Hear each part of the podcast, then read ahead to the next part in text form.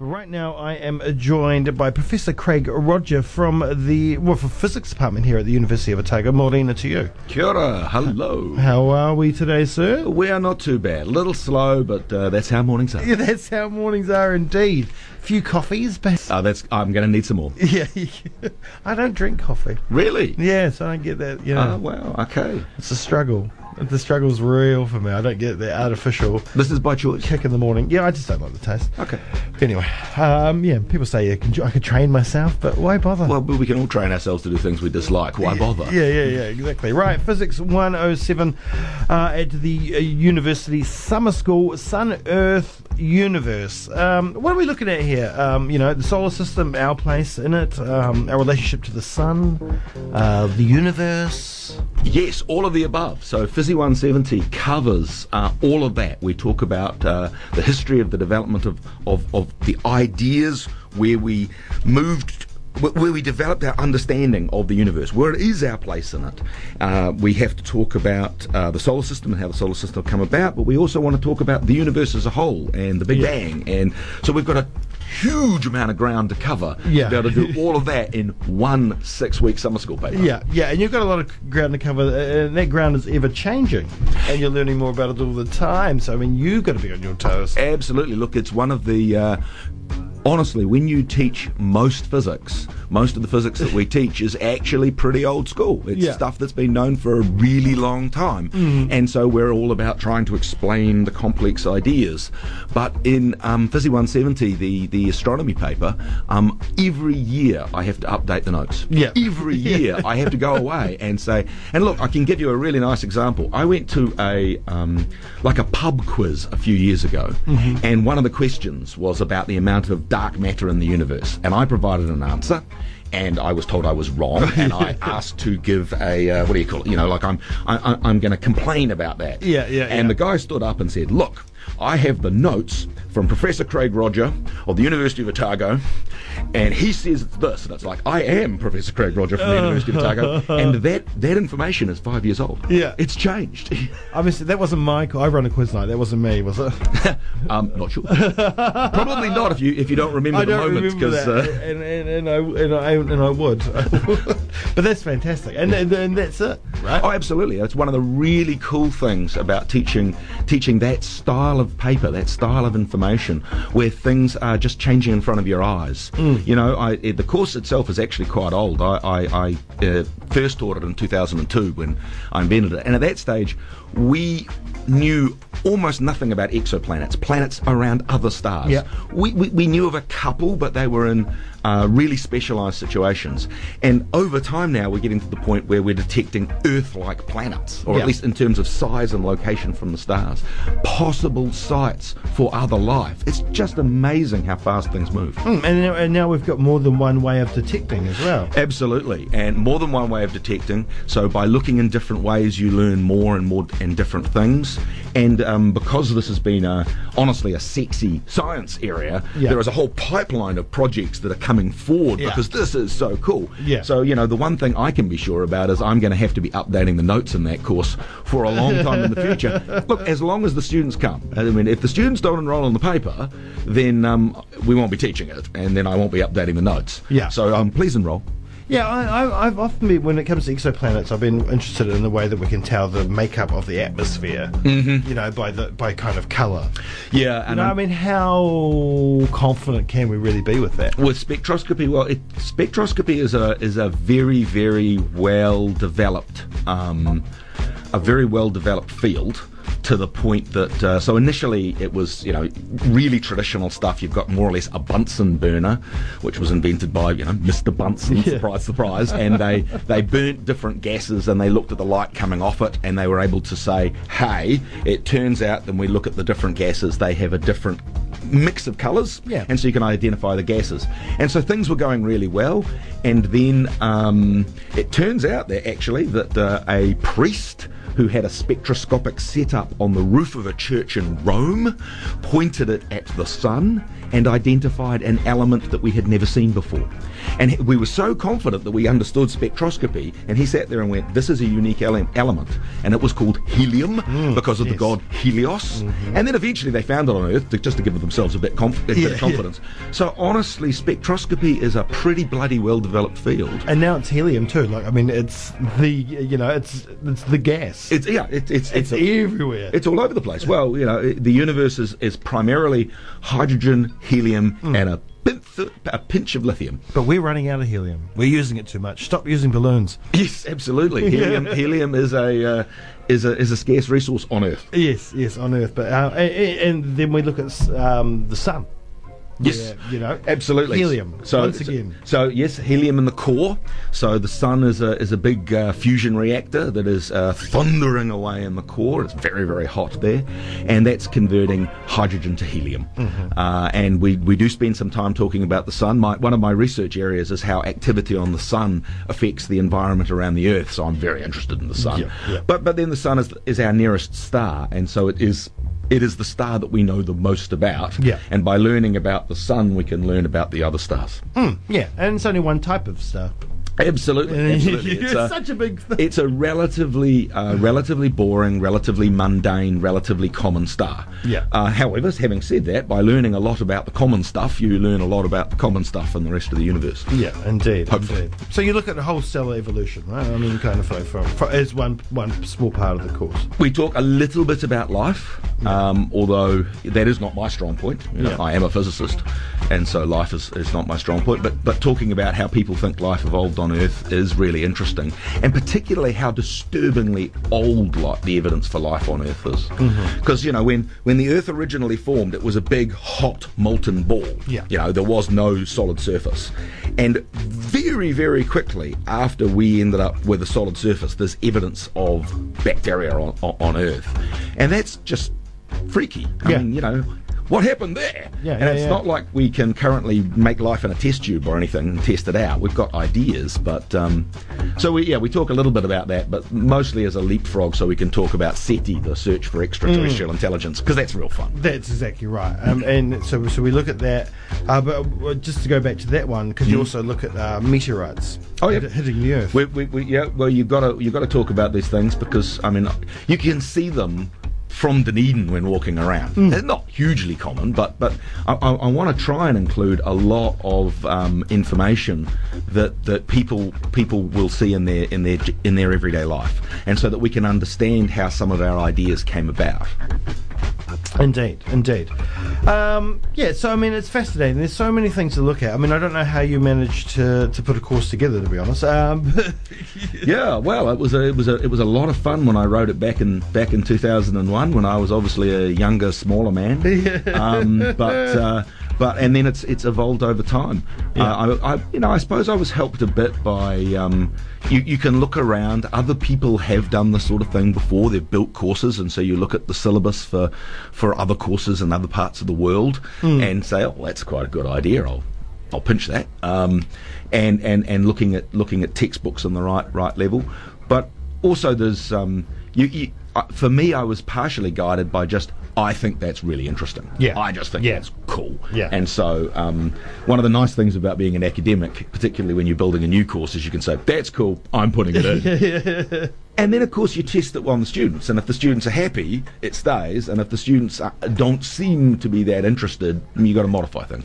now you're talking about SETI science, and we look at SETI because that is, you know, I mean, that, Mm. that, that's the the question. And I talked about that earlier today, actually, because we were talking about the new show at the planetarium. Oh, great!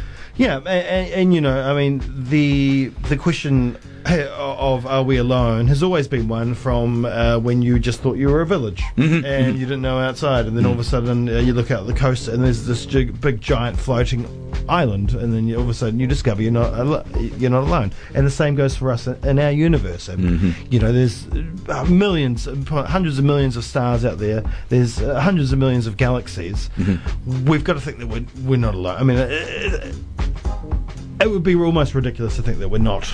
I mean, that we are. alone, Statistically, so- yes. Yeah, yeah, Yeah. yeah, But you know, Who knows? But so SETI, the Search for Extraterrestrial Intelligence, Mm-hmm. is, is a really important program. Yeah, it, it, it it is a really important program because it's trying to hit those those core questions.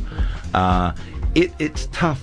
It's tough to do, and and really they're they're they're starting off with the easy stuff. So they're looking in at radio waves. Yeah. That um, and and the slightly sad thing is if there is somebody in our galaxy who is trying to actively beam signals they must have been doing it recently because anybody who's been doing it for a while trying to say hey i'm out here we have basically managed we, we, we can search the entire galaxy for active big civilizations going we are here Yeah. um, but when it comes to the background radiation, the sort of thing that we are leaking out into space all the time and have been since a bit past World War II, um, there that's actually a, a really small amount of um, uh, radio waves, really low intensity, and so uh, we're, we've only searched a small fraction of our galaxy for that sort of uh, and to radiation. find that with everything else that's going on in the background. It's it's got to be really tough, Yeah. and uh, you know the SETI program. It's it's a real struggle. I mean, I, I tell a story in the in the course about uh, how there was a radio telescope where they got a signal and they thought, oh, oh, this could be. It's a signal which is modulated. It's got all the properties of uh, intelligent life, and then one of the things you do when you when you're looking um, for uh, signals uh, is you try and link it to the motion of the stars in the sky, not man-made activity, because there's a time offset between the two. Yeah. And what they found is, while the signal didn't come up at exactly the si- same time every day, it definitely drifted with sidereal time, i.e., it followed the stars, not the Earth. Yeah. And so initially they thought, "My God, this is this is aliens, this is it." And then they discovered that it was the microwave oven in the common room, and it was astronomers who were heating up their food. And because the astronomers follow the, the motion of the stars, they follow sidereal time.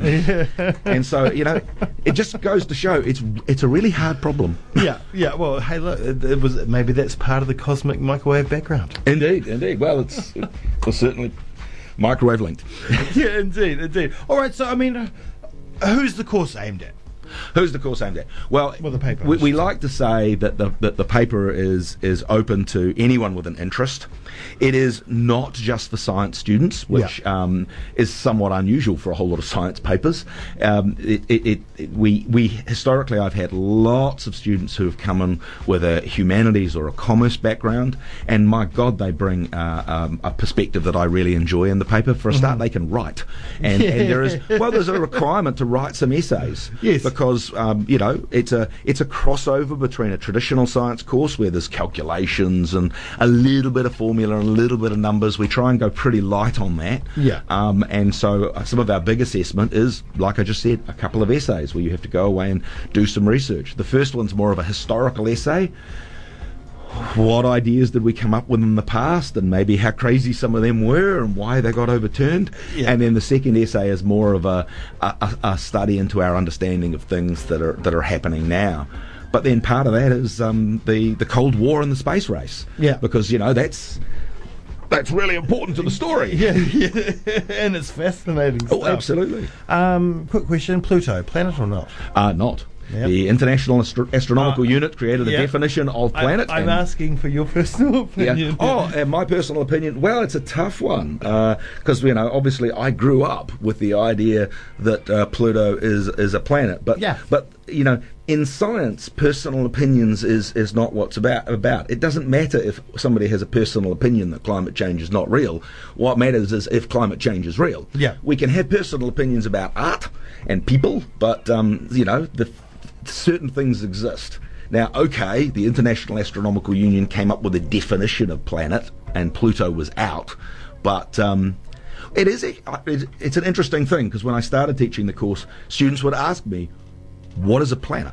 Hmm. And I would go, "Well, that's actually a really good question Yeah, because a planet is an accepted term." yeah, yeah. And there's a whole lot of moons of Jupiter that if we just took them away from Jupiter, they'd be perfectly good planets. Easy. Um, and so eventually somebody said, we have to do something about this. And the big issue was that they, you know, yes, there's Pluto out there, but it turns out that when you look in the neighborhood of Pluto, there's a whole lot of other objects all of which now have names, which were Pluto-like, and um, it was starting to get silly where people were saying, "I've discovered the the tenth planet, I've discovered the twelfth planet, I've discovered the fifteenth planet," Yeah. and and and this was, and you could just tell because there's so much stuff out that far out that this was going to be never ending.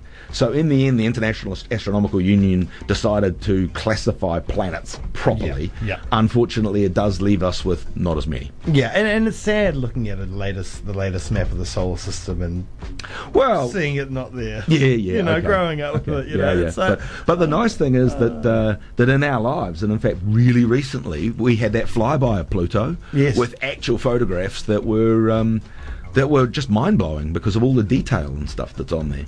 So we've we've learnt so much about Pluto because uh, you know for a, it does show up for in a little bit in my paper, and uh, it used to be like, and here is the best photograph we have of Pluto.